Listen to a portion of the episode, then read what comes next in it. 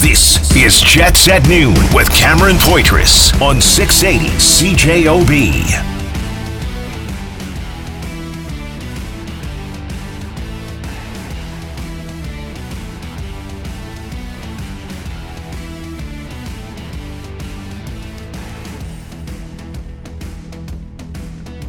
Eric Staal said a couple of days ago that this group needed you, but he said he thinks you needed this group as well. I'm wondering what you think about that, and maybe you could talk a little bit about just what the season has meant to you on a personal level after leaving Winnipeg. Yeah, it's it's not after leaving Winnipeg, because I still got a big chunk of my heart there, and a place on the water. Um, I like to fish. That's why I said that. Okay. Eric's a really bright guy and intuitive. Um, so there would be a handful of things that I think I'm pretty good at, or at least I had a pretty good handle on what this team needed.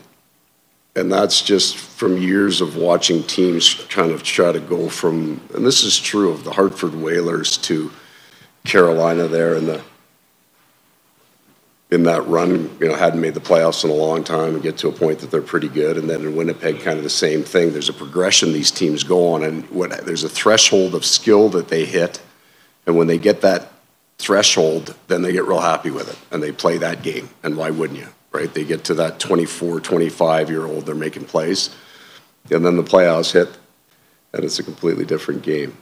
Interesting comments there by uh, head coach of the Florida Panthers, uh, Paul Maurice uh, yesterday following uh, the game one win five two, uh, following that that one to to Vegas. Uh, game game two is going to be going today. But uh, yeah, I mean, I, I I I really thought those were real insightful comments from Paul Maurice. In reference, of course, his his affinity for the for the city and the province, and still has a place here. There, that that's not a surprise. I mean, he said so, and I don't think anybody thought that he was uh, lying or, or, or trying to mis um, you know misrepresent himself or something like that when he talked about how much he loved Winnipeg and the province. I mean, that's a given. But I also think there's a little bit of tidbit of information in there too, as well, Jim Toth, um, about uh, the state of the Winnipeg Jets and how the team 24 25 starting to gain success starting to figure things out, settles into a style of game that brought them success when they were 24, 25, 26. And then the playoffs come. And then the game is a lot different. And perhaps that's an issue that the Winnipeg Jets, I would suggest something they've been facing with all the way up to this year and perhaps could continue on next year as well.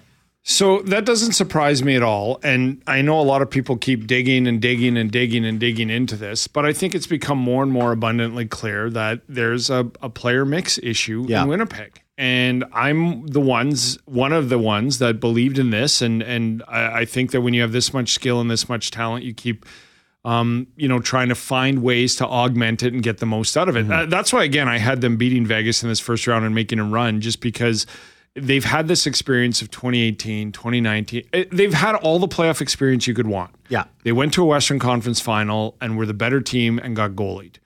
The next year, they lost to St. Louis in the first round. Then they lose in the bubble. Then they beat Edmonton in a sweep and then get swept. Like they sort of encompassed all that. And it, yeah. I thought you could ex- put all that experience into a bag and, and, and get better and make a step all those comments did, Cam was reminded me of 2020. In 2019, the Jets went to the playoffs against St. Louis and lost 4 2. And that was the series that I think they gave up leads or tie, or gave up, yeah, leads in the last five to 10 minutes in two or three of the games in that mm. series. So the next year, we're at training camp and we had a one on one with Paul Maurice. And he said this both on the air and off the air in a discussion I had with him after the interview was done. And I was asking him about playing um, Dustin Byfuglien so much. And he said, Yeah, I played Dustin Byfuglien too many minutes this year. And I go, Well, I get it because Tyler Myers only played 11 games. He goes, No, I just, I can't run him that hard, whether Myers was healthy or not. And I said, Well, what, what's, um, what did you see around this? He goes, It wasn't playing Dustin Byfuglien. It wasn't, you know, that we gave up leads late in the end. He said, It all started in November. And he goes, If you'll remember, that's the that's the November that this past November. But if our mm. listeners remember, Patrick Laine had five goals in St. Louis. Yes, and he said that November we were lighting it up every game, and Laine was getting three or four. Everybody was scoring. Everybody was having fun. And so we got through November and we're in a pretty good spot. And then December came in and he said, I started seeing it creep in. And by January, I was talking to the team about getting the behind the back passes, the blind seam passes to the front, the the fancy hockey, even the two three on ones where we're overpassing but we're scoring on it out of their game. And he hmm. said from January to the middle of February, my coaching was preaching with our team, you can't do that in the playoffs. You will get burnt. That's not playoff hockey. It's not sustainable.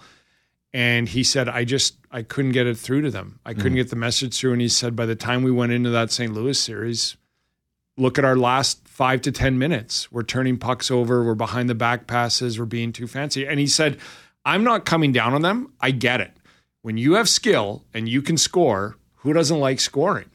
But trying to teach them when they're literally Laine putting five goals a night in a game to stop playing that way is hard. Remember, I remember back in that November, uh, it was 2018, just as you mentioned there. Lonnie scored 18 goals on 54 shots. He had a 33.3% shooting percentage. That was percentage. November. He said we were everybody was lighting it up. Yeah. And everybody was doing things that were working, overpassing, behind the back. Behind, Yeah. Look, what do I what's my number one complaint? The blind behind the back pass. Yeah. It, with this team. Yeah. And so here we are 4 years later. 3 years later. Yeah. Outstanding game against Vegas in game 1. Mhm. What happened? Like I it just it it's it's a team that to me always felt like to to be better has to score more. Yeah. Why'd they have a great start to this season? Because they defended well. When things were struggling, you heard that from Mark Scheifele. The best way that I can help this team is by scoring. We we we hold possession. He's always been in the player. offensive zone.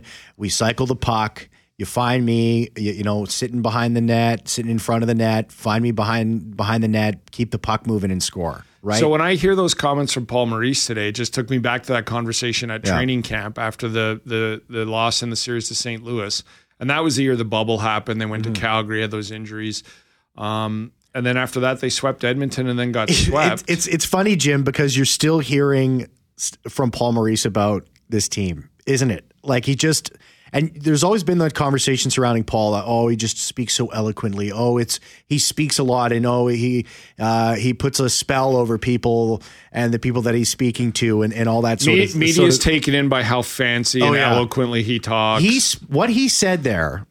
Uh, over a year removed, a year and a half removed from being the head coach of this team, he spoke about exactly the same issues in a different way that what Rick Bowness was saying: the lack of pushback. Um, you, you're not going to be able to win games. All that, all the comments that we heard from Rick Bowness, particularly from February on, it's exactly the same.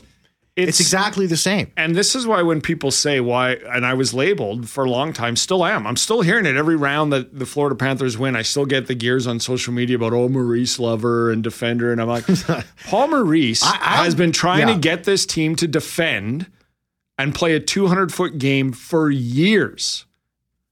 And Yeah. that that's why I, I'm not a defender of Paul Maurice. He had his issues like the room and and Yep. you know how it got away that the the the players were running it a certain way and and him his freedom of being a players coach and all that. But no one's ever going to convince me because I heard him say it years ago.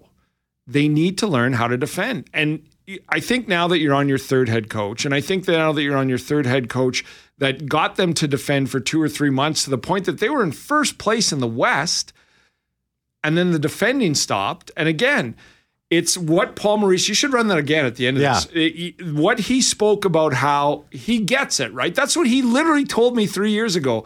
I get it. Who doesn't like to score? Mm-hmm. But that's not how you're going to win in the playoffs. And you will go nowhere in the playoffs if you don't learn to stop the fancy passes, the skill.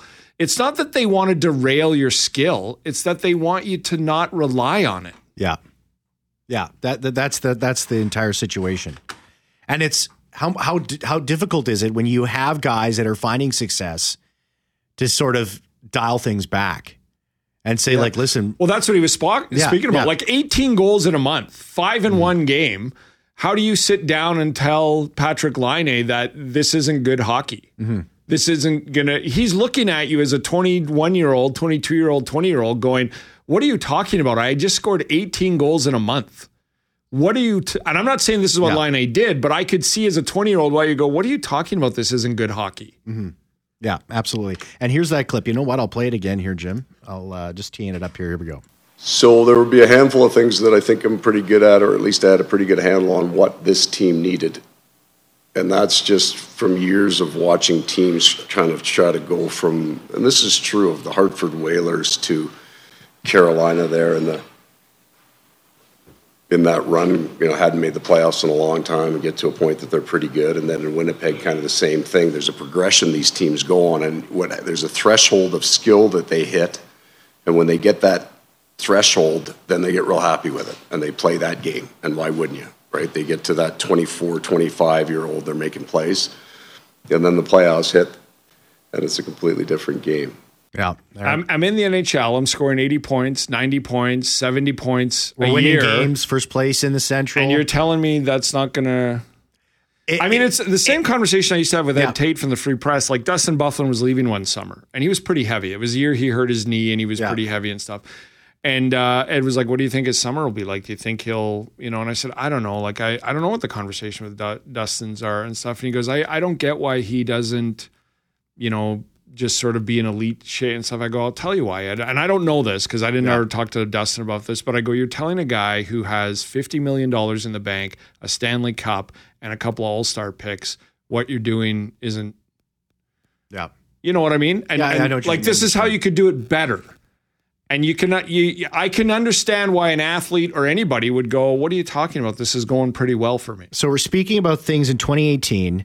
It's now 2023. We're coming up to the 2023-2024 season, and the exact same issues are ongoing. I, that is so fascinating, Jim. We have to take a break, but that is so fascinating that we see the exact same trends creep in in February this year when this team is in first place in the Central. And I, I've already Like- thinking. I'm watching the Stanley Cup final on Saturday, and I'm thinking, you know, in two to three years from now, Paul Maurice with this Panthers team is going to wear thin. Yeah, of course. Uh, 100% he will. There's no doubt about it. And it's like, does there need to be more evidence accrued that there needs to be significant changes? And we're going to talk about that. It's Elliot- brilliant that he knows like they needed me at this time. Yeah. Like two years ago, he might not, the messaging might not get through. And two years from now, it might not. But at this time, this is a team that had some playoff failures and needed me at this time. We're going to talk about all this. Jacob Stoller, he's a writer with the Hockey News. He's going to join us. He wrote an article about about buyouts. Is Blake Wheeler a potential buyout candidate for the Winnipeg Jets? Uh, he also wrote a piece about Brad Lambert mid last month, but it's really prevalent. Of course, uh, Lambert falling short five nothing defeat to Quebec in the Memorial Cup final as a member of the Seattle Thunderbirds, but. Uh, he's really impressed people when he's been playing with guys his own age. What is what's sort of his trajectory? What are people saying about him? And Elliotte Friedman made comments. Uh, you you may have caught them between periods during Game One uh, on Sportsnet about Winnipeg knows it's going to have to listen on some key players. We'll talk about some more of those comments from from Sportsnet insider Elliotte Friedman as the show goes on. Lots to get to in Jets at noon. Don't go anywhere. Jets at noon on 680 CJOB. And cooling right off with a high of only 27 degrees. Right now, 29 at 680 CJOB. Let's get you over to a couple of guys who also couldn't send emails this morning. It's Jets at noon. I missed you're that. What did you just say? He thinks he's being funny with only 27. That was kind of the the game plan there. That's like six degrees cooler than the average of the last like four days. I still think it's pretty I also warm. got the Wednesday afternoon tea time, so I'm not choked about it. Not too bad. Yeah. Where are you going? Bridges Golf Course. Hmm. Was I supposed to send you an email today? Is that what you're referencing? No, I well, if you, I'm, I'm sure you guys don't listen to me do the news at 12:30, but I did mention that uh, Microsoft Outlook had some issues. I was Wait a minute. suffering Oh. through. You do the news at 12:30. I just thought you just joined us. No, I don't just pop into the news booth, read the weather, and Oh, Okay. And chin with That's what guys. that's what you're doing in there. Oh yeah, I just thought you came in and I hope these Five guys put minutes. me I gotta on. pay the bill I'm somehow, just like, boys. what is he doing in there for five Why minutes does he every always noon? want to come it- on our show every day? why, why are his lips moving? what is he talking I'm about? Here comes anything. Peters again, trying to get on the show. You're actually working. I didn't know that. Well, it's nice to know you're putting in some hours. Good ah, for I'm you. trying my best. Yeah. Yeah, it's Okay. like old school when the cheese got out of the garbage bin. Good for you. Yeah, that's awesome, man. You're working. That's great. Thanks, uh, Skylar. Scott will be by all afternoon he'll, with your news He'll updates. be back at one o'clock. He does the news here on 680 Hope his CJOB. email works. Yeah. Um, I'm going to email him right now, see what it says. yeah, getting some text messages 204 780 6868, uh, 204 780 6868. Uh, this texter says In January, did the Jets stop defending or did opponents learn to defend against the Jets? That from uh, one texter. Another one uh, here says, uh, very true. Coach Bowness seems to lose the handle on the team somehow in the spring. How come? Well, I- the team was doing good. Brad Habits crept in, losses piled up. That's what happened. That that's that's 100 percent what I what I believe I mean, happened with this team. like this is the thing, right? Like we always sit here and dissect it, and um, I, yeah, I, I know what a cliche is, and I know when we're not being spoken to, and um, at least I think I do. I, I've been around long enough. Um, Rick Bowness nailed it on like he. We're not doing this. We're not doing that. Um, Maurice would say it more eloquently, but if you listen to what he was saying, it was pretty direct. Uh, I, and I, I think he's right. Like there was no pushback, right? Like Yeah. uh, the the thing that I think would haunt the team uh, this summer is when Rick Bowness referenced at the end of the season that it. I he said when they're number one to have pride in that that there's a target on you now. yeah, So that, what I took from that is you have to be better than what you've been.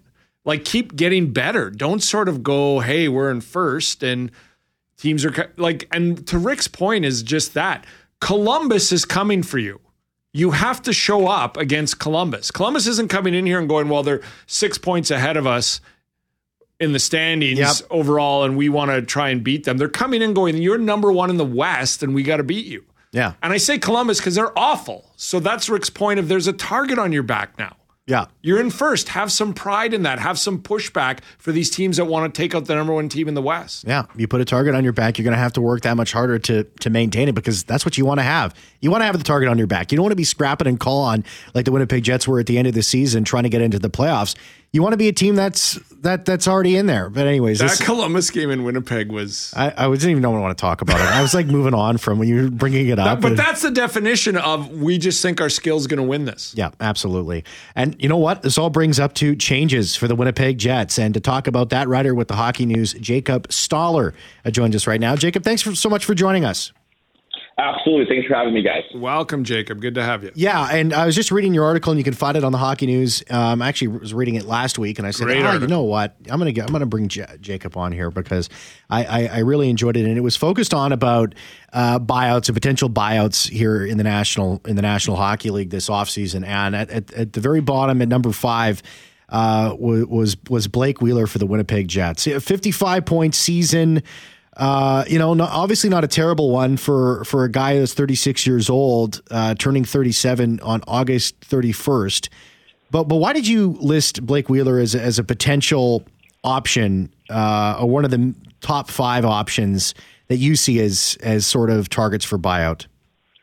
Well, first off, Cam, Jim, thanks for having me, guys. Uh, I listed Wheeler because I don't think he'll be a Jet in 23 24. And further to that, there's no trade market for him. So if you trade Blake Wheeler, who again is 36, yeah, has a 55 point season, but anyone that watched Blake Wheeler this year would attest to the fact his legs are declining. He's not really the same player that many have come to know from Blake Wheeler. So if you take 50% of his contract retained at the Jets, it's a hair over $4 million.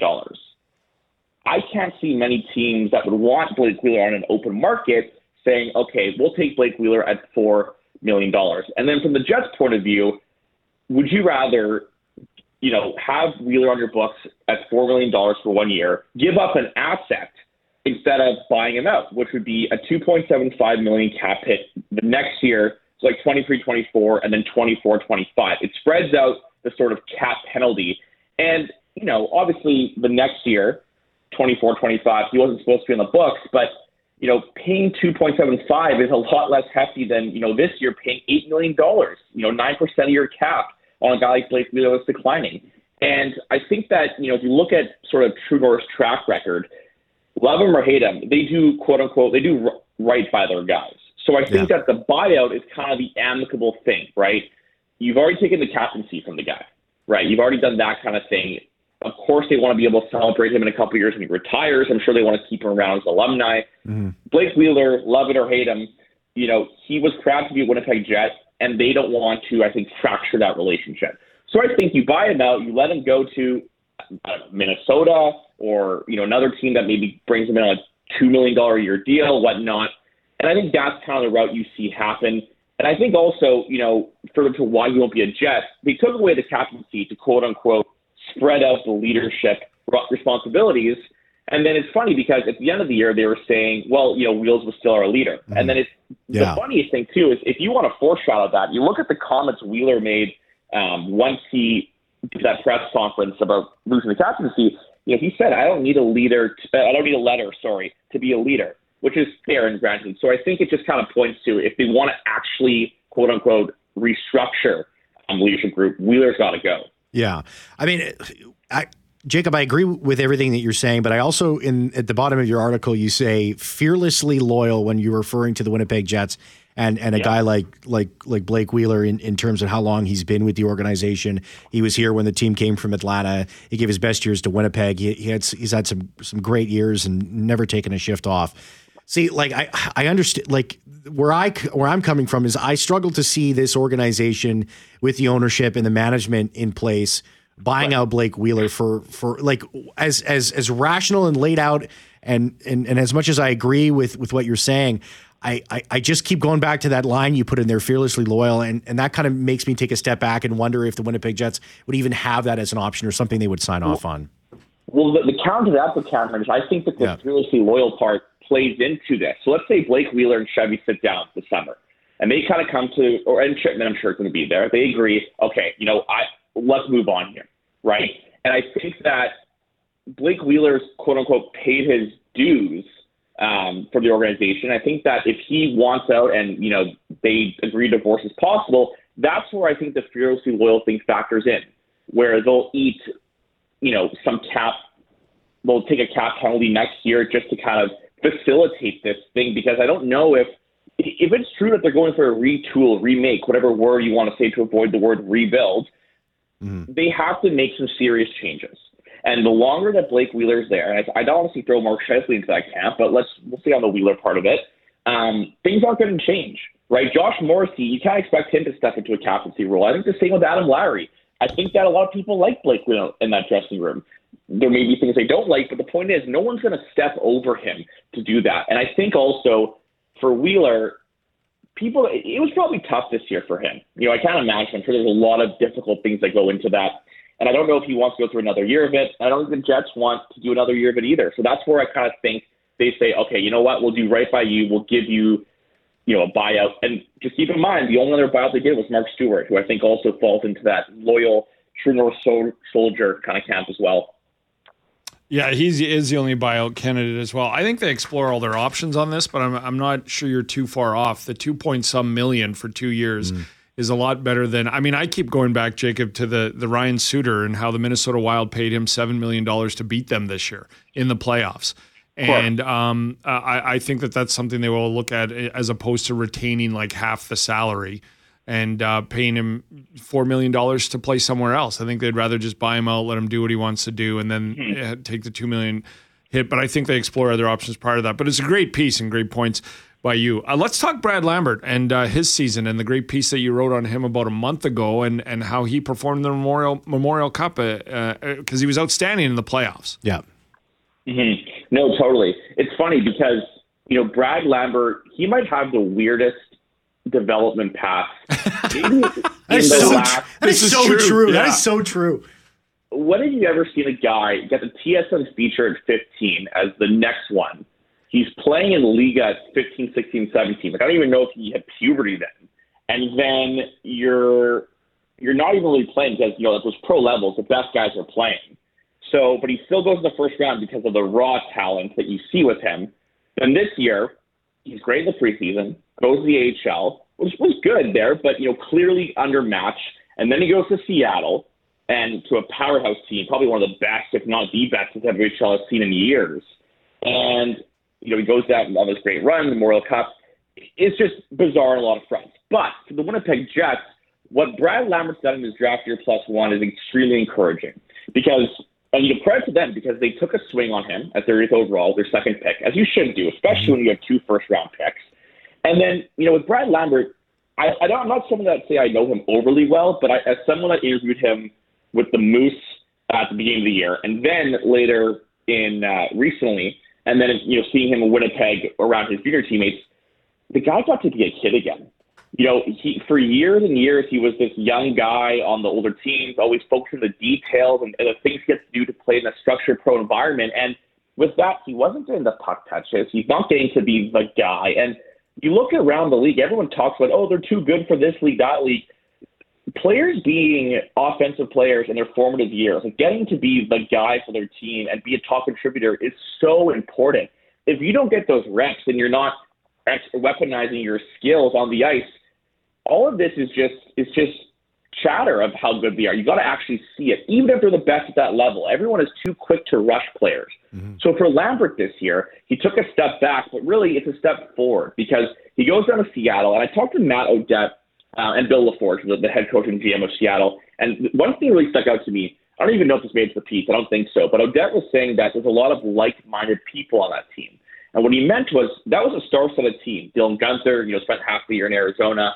Um, they had so many endless amount of draft picks, draft picks. Kevin Korchinski, and a lot of them were, you know, pushing towards the same goal in similar parts of their career. And when I saw Lambert this year uh, at the at Canada Life, you know, on an off day, much different demeanor just around the guys than you saw with the Moose. And it just it almost seemed like there's a weight off his back. And in talking to him, it seemed that way as well. And it's almost like it, it you know, if he had stayed with the Moose, I think he would have found his stride a bit more. But the problem there is you're also he's also adapting over the North American ice surface, right? So there were so many kind of things there that he had to figure out. But going to Seattle, like what you've seen from him this year in the playoffs, Brad Lambert has looked like the player that everyone hopes Brad Lambert's going to be, and why they're excited when they draft him. Yep. The raw speed, the the fearlessness in, in attacking the zone entries and exits. You know, everyone loves Ehlers, and I myself think he's a great player. Brad Lambert's raw ability and just what he project to be if all goes well, and those mm-hmm. external factors figure, some, figure themselves out, is a similar player to that in the sense that you have a player that can take you from point A to point B, from the D zone to the O zone effortlessly. And that's massive. In today's game when transition is such a big part of it, Lambert has all these tools to kind of be a grade A player for the Jets. Now, I should preface Brad Lambert is a bit away from being an NHL player. Yeah. And I think that the, the, the the most counterproductive thing would be is if next year they rush him, right? Not saying they would, but that would be kind of disaster because I think he still needs some seasoning in the AHL. Yeah, you know, it's a grind, eighty-two games. Yeah, Jay, yeah, Jacob, and I, and I think I think that's sort of the thing that gets lost here is that transition to the AHL. I don't think it's given enough respect because it's kind of seen as a minor league, but the competition and that sort of leap from junior. Or, I mean, he's been playing with men, but it's it's it's it's a lot more complicated because you can see the competition in the AHL is perhaps better than some of the best pro leagues in Europe. Anyways, Jacob, we're gonna have to leave it there. Jacob Stoller, writer with the Hockey News, uh, speaking about Brad Lambert as well as Blake Wheeler. Uh, Jacob, thanks so much for your time. Really appreciate it, man. Okay, you take care. We'll talk soon. All right, thanks, guys. Have a good one. Thanks, Jacob. All I right. agree with that. Let him yeah. let him start in the A with how he did in the dub and go from there. Don't rush him. Don't rush him. On the other side of this, hey, Elliotte Friedman made some comments saying Winnipeg knows it's going to have to listen on some of its players. Connor Hellebuyck, Mark Scheifele, uh, Pierre Luc Dubois. What else did Elliotte Friedman say? Well, I'll tell you right after this. Jets at noon on 680 CJOB. Welcome back. Uh, Elliotte Friedman, on Saturday headlines between the periods of game one on Saturday, said this quote, Jim Toth, Winnipeg knows it's going to have to listen on some of their key players. Connor Hellebuyck, Mark Scheifele, Pierre-Luc Dubois mentioned. And he went on to say, I think the Jets have made it very clear that this is not going to be a rebuild. They are not tearing it down and they're not starting over again.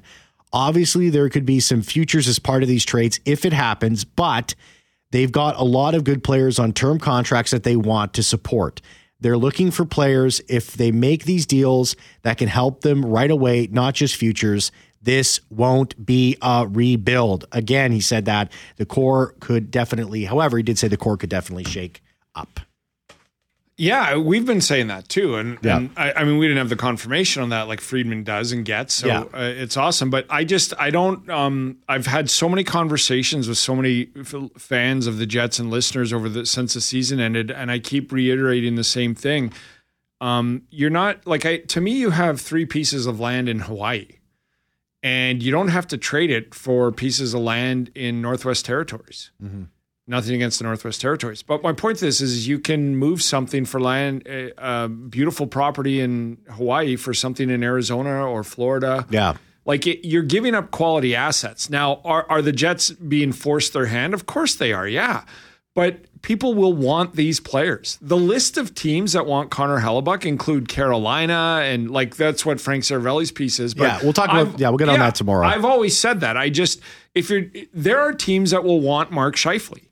And if you can't get the deal you want in Montreal, then another team will want Pierre Luc Dubois with no further commitment than $7 million for one year. Yeah. Colorado, Carolina, Boston, maybe.